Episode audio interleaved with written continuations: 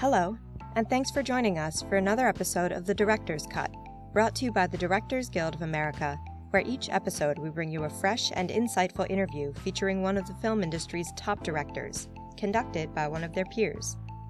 You can subscribe to our podcast on Google Play Music, iTunes, Stitcher, or on our SoundCloud page at soundcloud.com slash the director's cut.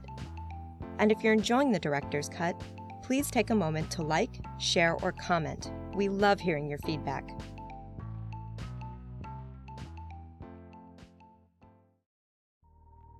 This episode takes us behind the scenes of the newest film from directors Valerie Faris and Jonathan Dayton, Battle of the Sexes. Set against the backdrop of the sexual revolution and the rise of the women's movement, the film tells the story of the historic 1973 tennis match between Billie Jean King and Bobby Riggs. As they participate in the most watched television sports event of all time, King struggles privately to come to terms with her sexuality, and Riggs battles both family and gambling issues. In addition to Battle of the Sexes, Ms. Faris and Mr. Dayton's credits include the feature film Ruby Sparks, the pilot for the television series Highston, episodes of the series Mr. Show with Bob and David and The Cutting Edge Happy Hour, and numerous Grammy Award winning music videos. They were nominated for the 2006 DGA Award for Outstanding Directorial Achievement in Feature Film for Little Miss Sunshine. Following a recent screening of the film at the DGA Theater in Los Angeles, Ms. Faris and Mr. Dayton spoke with director Nicole Holofcener about filming Battle of the Sexes. During their conversation, they discussed the real life Billie Jean King's involvement in the film, why they believed that using the film language of the 1970s was necessary to tell the story, and the process of working as a director team.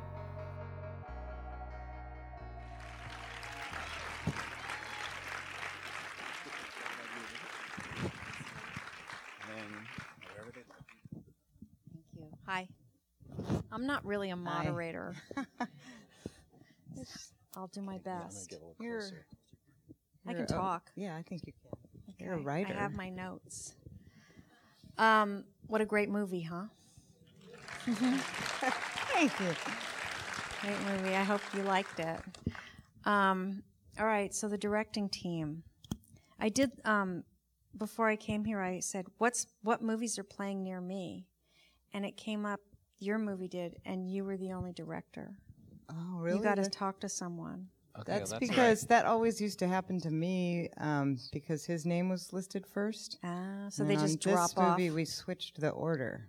Right. So yeah, they dropped the second director. Right. The, It don't ah, matter. yeah. Like and whatever. somebody else. I don't know. Um, I'm not sure what everyone else wants to hear, but I'm going to kind of ask the questions that I'm interested in. Um, and maybe they'll be what you're interested in. I'm fascinated with the fact that you two are a couple. Um, a couple.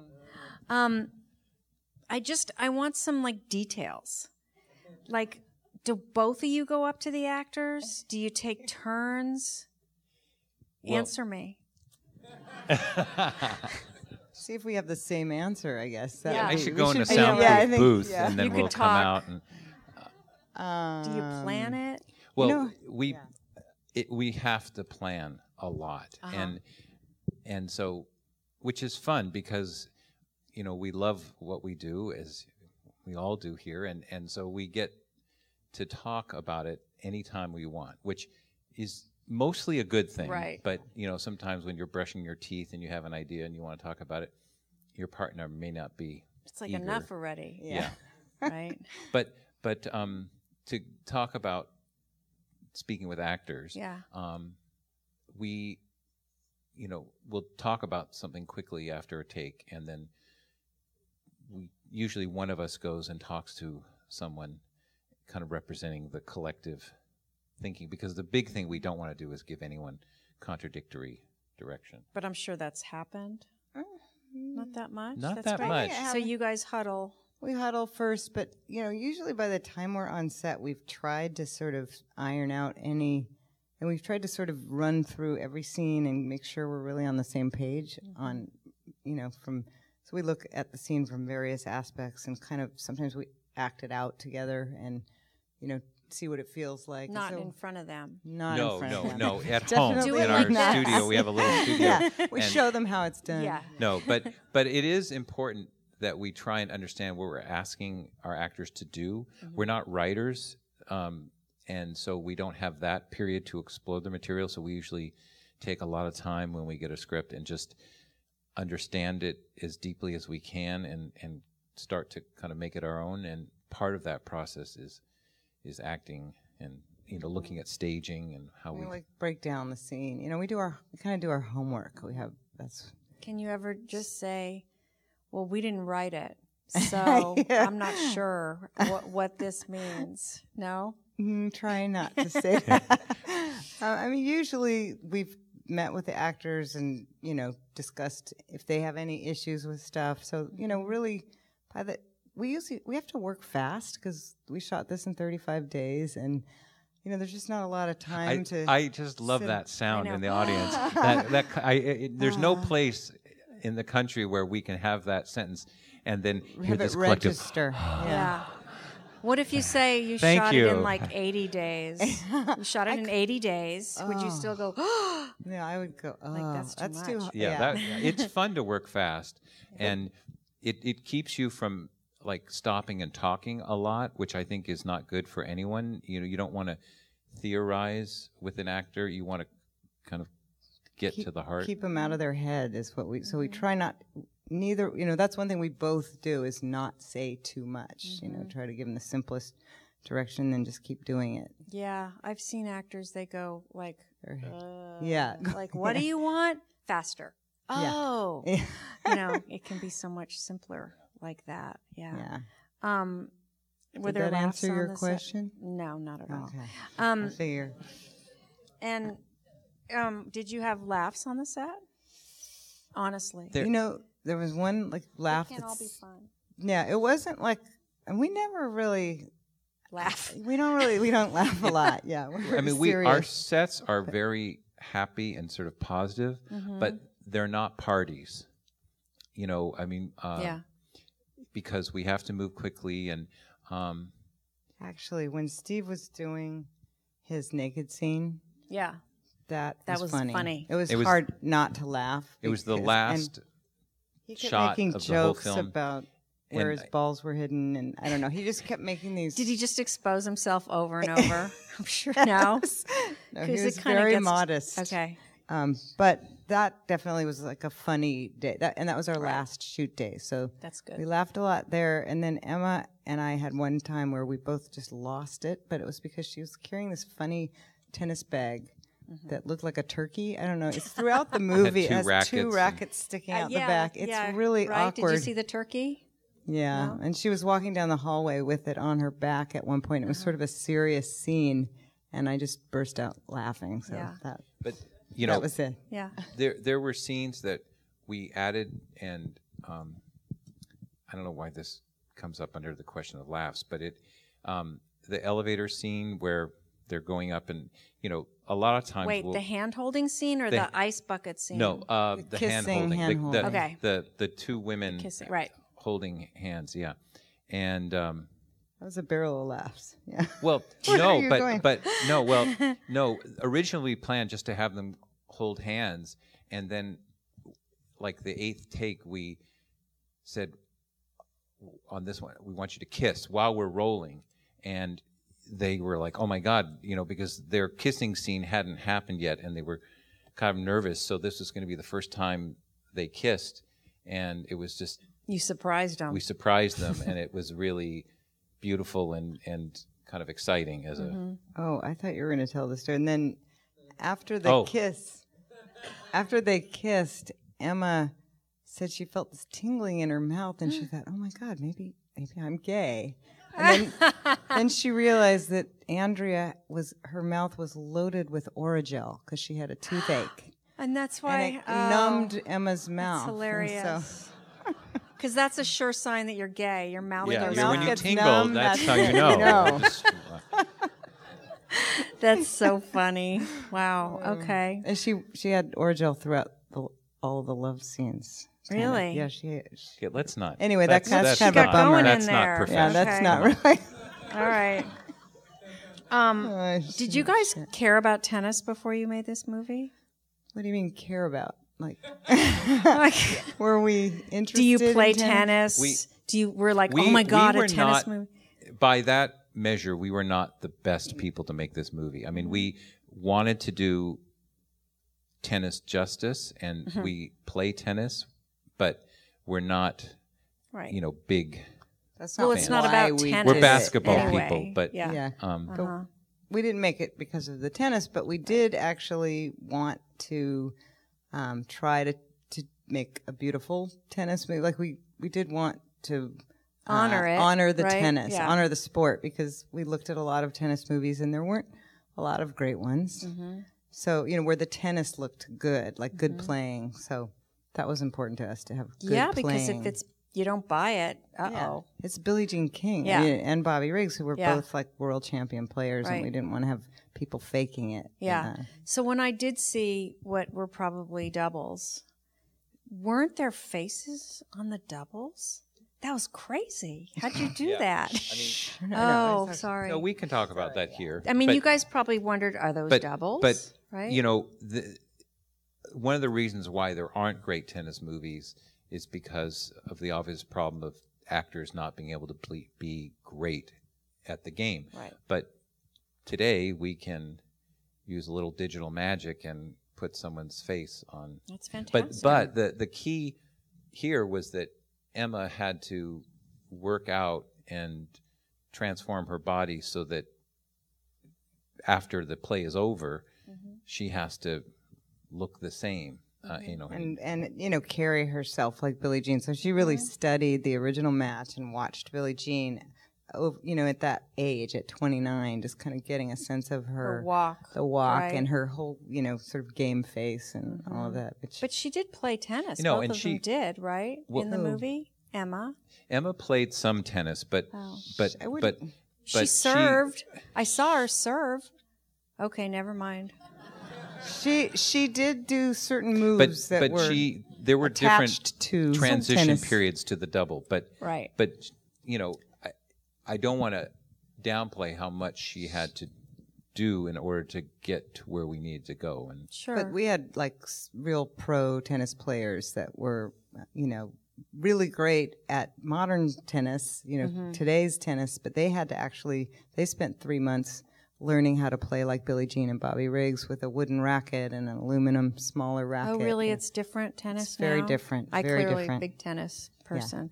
But No. yeah. you know, we also just made a decision early on to cover tennis the way that we normally experience it on TV, so that rather than chop it up and and get cinematic, we wanted that sequence to be about the public view of the game at that moment. That throughout the film, we're moving between the public and the private, mm-hmm. but when she comes out of the tunnel for the next It's a spectacle.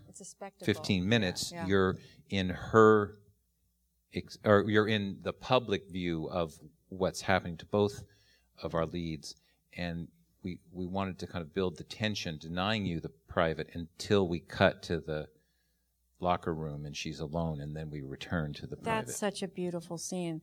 In fact, um, the people I saw it with, the all, we all had very different interpretations of why she was crying on the bench. And I bet Mm. everyone else does too. Well, right? I, I mean, that's the beauty of Yeah. I think Emma's performance Yeah. is that it's you you can project, and I think each. I mean, I, ha- I we probably have even different thoughts And about. Emma might have a well, completely yeah. no, different and thing. and right? it was you know I mean she just uh, gave such an interesting you know performance there that But you know, when we watched the original match, it was so interesting. After Billie Jean won, when you saw her face, you know, all the cameras are on her, and she just she didn't look happy. And you know, she said that that period of time in her life was one of the most confusing times. She was sleeping like four hours a night. You know, it was just such a challenging time. So, um, you know, it was just it was it was just more interesting to play the victory the way that I think it felt for her, which because in a, in some ways, even though she won the match, um, there was more attention on her than ever, and so she had to be even more in the closet. Right. You know, Uh-huh. Wow. That's. Um, did you guys talk about it with Emma? Like why she was? Yeah. We talked a lot about just that period, what that period was like for Billie Jean, and we talked with Billie Jean about it. But it was harder for Billie Jean to return to that time. It was just such an unhappy time in her life, and so that was probably the, one of the most difficult things about doing the movie was having her, um, you know, sometimes weigh in on it, but at the same time, it was very hard for her to comment on kind of the emotional stuff and her um, what she was going through in her marriage. The one thing she said is, "We just didn't talk about any of it." Her and her husband. Yeah, Um, so I'm I was very intrigued by how you shot the movie. that especially in the beginning it's like you don't you don't cut wide it seems like for a long time and it's a lot of frenetic playing and um, the movie had a, a lot of that and it seemed like most of it is handheld. Is all of it handheld? No. No, I mean we you just had a drunk dp yeah. Um, we um, study. I mean we kind of grew up and fell in love with film in the '70s, and we wanted the film to to feel as if it was made during the 70s, not like this nostalgic look back at sort of how quaint the styles were, but we wanted to use the film language of the time so that the film was a contemporary view of these events as seen through what would have been done at the time. So we looked at, you know, Altman films and Cassavetes. We looked at Killing of a Chinese Bookie and um, Nashville, and and you know, Linus, our DP. You know, we just we had a lot of fun talking about how we could do continuous shots with these beautiful zoom lenses. We Linus searched the country for these very rare, extra long zooms, and um, and you could get away with using a zoom because it's the 70s it's the seventies. I mean that that was the the language, and it's a fun thing to, you know, we felt like this was the time to, Right. and we even changed the logos. It Fox was great to let us, you know, because now logos are computer generated and big moves, and the, the two logos that were supposed to be in the front of the movie had these very modern feeling. Mm-hmm. So they they they allowed us to do period and we shot on Right. film too. yeah 35 thirty five. That was, are really- you very happy you did that Yes, i'm sure it your dp Yeah, I mean, just it, it was fun actually having to reload and you know not just Actually able to check the gate? Yeah, just Yeah. you know not running endlessly and kind of I don't know. There's just something about that discipline that I really like. That's great. Um, the music, did you know what you wanted while you were shooting or editing room or last minute? So great, the soundtrack and the score. We we had I mean we did we thought we knew what we wanted, but we had you know it took us a while to find it. Um, then we when we hired Nick Britell who did the score, he kind of moved into our edit room and we we we worked with him for three months. So it was really amazing. Wow, we that's sort of go back and forth between the edit room and his room and. Um, sometimes the music would influence how we'd cut a scene, and um, he was—he's really Mm-hmm. Did you have a music supervisor? We you did. must have had Stephen one. Baker, a good friend of ours, and But you know, it was we began by taking the original broadcast Mm-hmm. and cutting it down to about ten minutes, and then we put music to it. So just uh-huh. so so that long before we shot, we could just explore, you know, because we we we knew that you were going to see the fall of Bobby and the rise of Billie Jean, and we wanted to just understand like how much is this a sad story, how much is this a victorious moment, and just trying to find the right.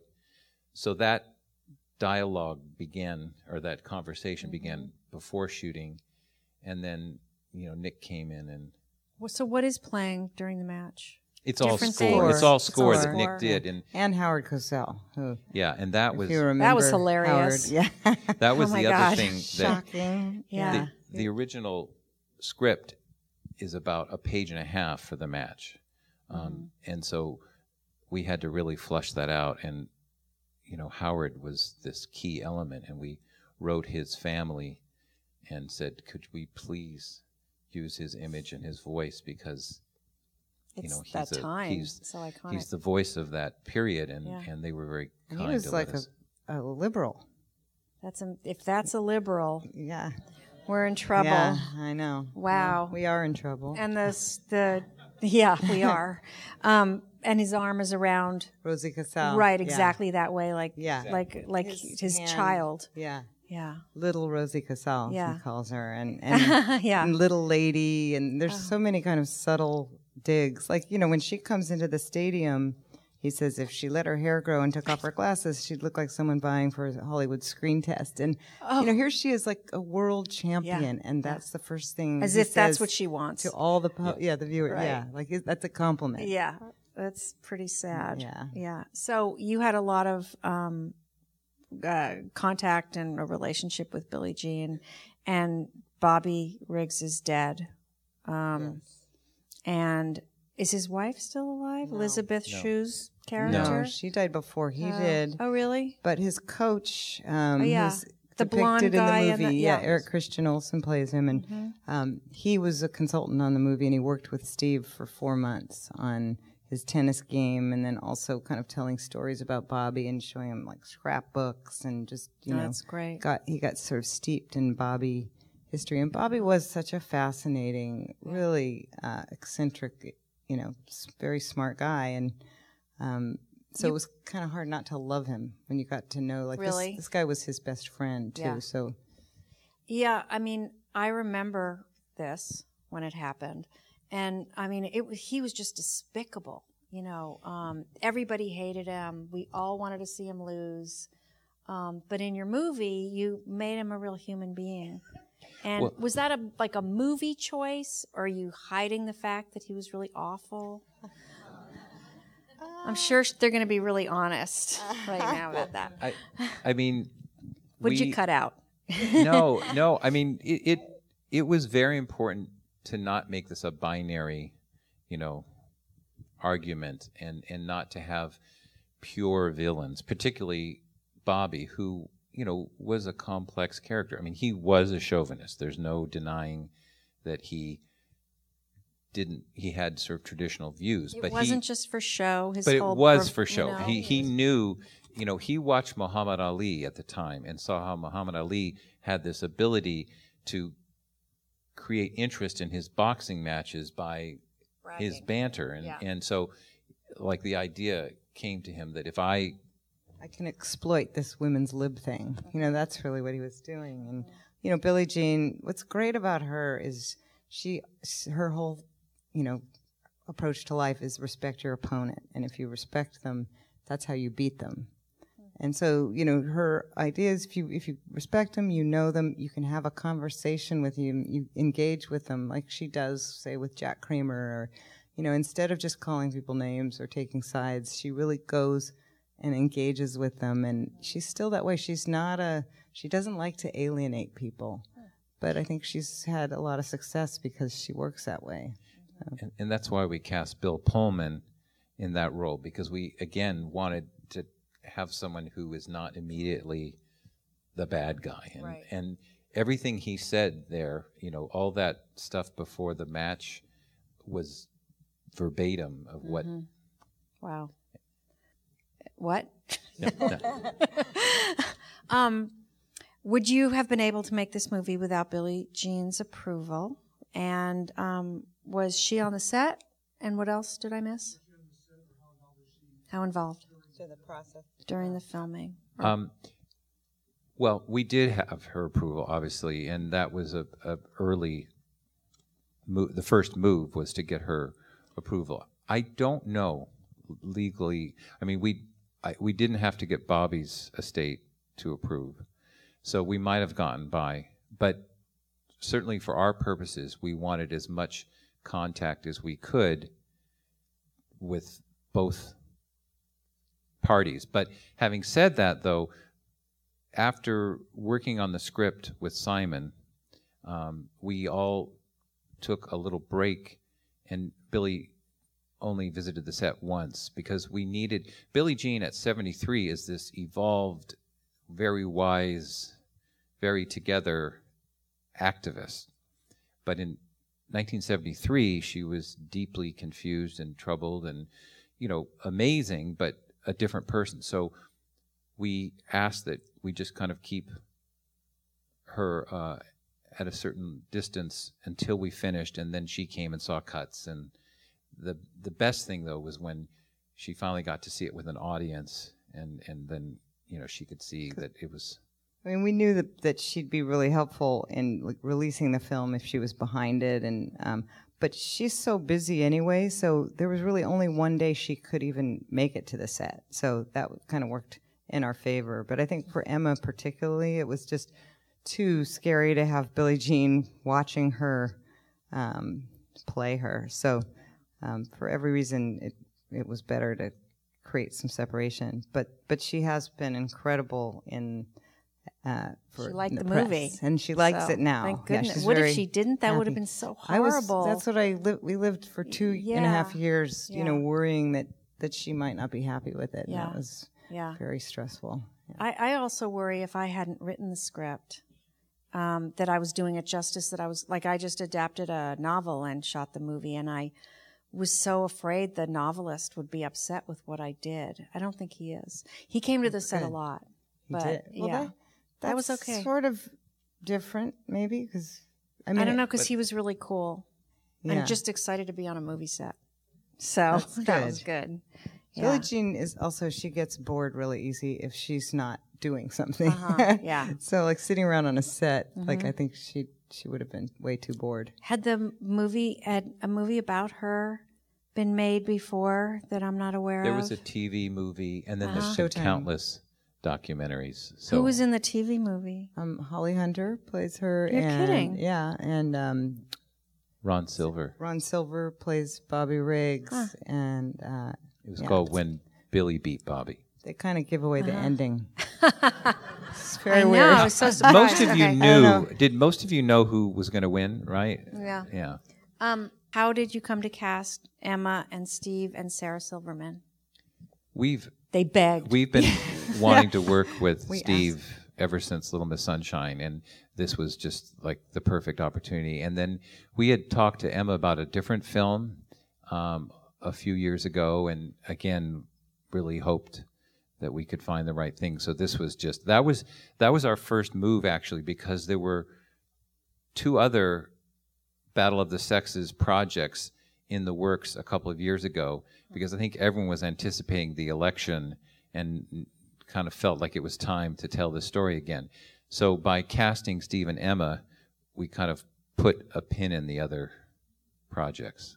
And um, Gladys Heldman, who Sarah Silverman plays, is was a really fascinating character. And we met and got to know her daughter a little bit. And um, when you see pictures of her and you read about her, it just Sarah seemed like the perfect person to play her. And when we told her daughter that Sarah was going to be playing her mom, she was like, "Ah, that's perfect." oh, good. So that that was. And But it- was there were so many fun roles in this to cast, and we Yeah. just, you know, it was just like Ted Tinling is a fascinating character who Alan Cumming plays. He's a Yeah. he was a British war spy, World War II spy, and then and a tennis historian and and extremely flamboyant, like much more so. Than he the was way six Really? foot five, so he was He's even six foot five. Yeah, he was. taller, greater. Wow. Someone scale. complained that said we should have put Alan Cumming in platforms. He wasn't tall enough. Oh well, because that's really important. The size. yes. yes. Yes, Yes. this this was Do I, originally. oh, should I repeat this Oh, question? yes, sorry. Danny Boyle was originally attached to this. He's one of the producers. And how did you make it your own as opposed to Danny Boyle's? It yes, he he and Simon developed it initially, and then Trainspotting Two came together, and he went to do that, and they came to us with the first draft, and it was quite different, and it was a Danny Boyle movie, and it was weird because when I recently saw Trainspotting, it, it was like the weirdest thing because I kind of could see our movie playing at the same time, uh, or his version of this movie, and it was very different. But you know, there were many more characters and a lot more pop culture, um, but we, you know, I mean, I I think mainly we just wanted to focus in on the stories of people that you know we chose to focus on. There were maybe almost twice as many characters and just so much going on. And so we just felt like we wanted to um, focus in particularly on Billie Jean's person, Billie Jean and Bobby's, but sort of the triangle between Billie Jean and her husband and Marilyn and um, Bobby and it was wife. it was interesting because it had a definite European sensibility, and having lived in America during the '70s, we recall the homophobia, which really wasn't in the script, and we we were very interested in telling the story of a woman who is married and famous, and on you know the world stage, who comes to realize that this is not her truth, and you know makes this move to. that was in there, but it was just there was just a lot more. It was, so it was It was sort of buried. I have one, one other one other question. Um, did you have to cut out a lot, and why, and what? um they cut out like four scenes. but we move scenes around. I mean, because we had 35 days and we there were no reshoots, we tried to make those decisions early. Um, and there was a whole 15 pages of setup to the Margaret Court Bobby match, and we took those out. That 'Cause it meant you like know, going out to the desert and shooting for five. You know, it was a lot to shoot, and we, Cut it out before you Prior- cut it we out cut it out at the script Good stage. move. Yes. Yeah, no, and then we saved a lot. and then you know certain scenes it was very interesting to see um, how the gamblers anonymous scene was originally our kind of introductory scene to bobby we saw him in the office and then he goes to gamblers anonymous but because we didn't know him well at mm-hmm. that point the gamblers anonymous scene didn't register in the same way so when we moved it much later did, yeah. later in the film And you already love him by then. and it, So it's, it's just more meaningful Yeah. and, and you know entertaining Yeah. I'm. I think we have to stop. Oh, I'm sorry. oh, well i i just want to say so thank you all guys. for coming it's Yeah, so nice to see so it in a theater the big screen thank you thank you, thank you, Nicole. yeah thank you Thanks for listening to another DGA Q&A. Don't forget, you can check out past episodes of The Director's Cut wherever you listen to podcasts.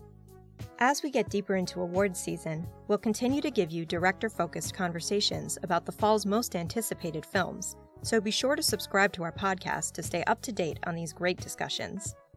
And if you're enjoying the podcast, please like, share, and leave us a review. We'd love to hear your feedback. Thanks again for listening, and have a great week. This podcast is produced by the Directors Guild of America. Music is by Dan Wally.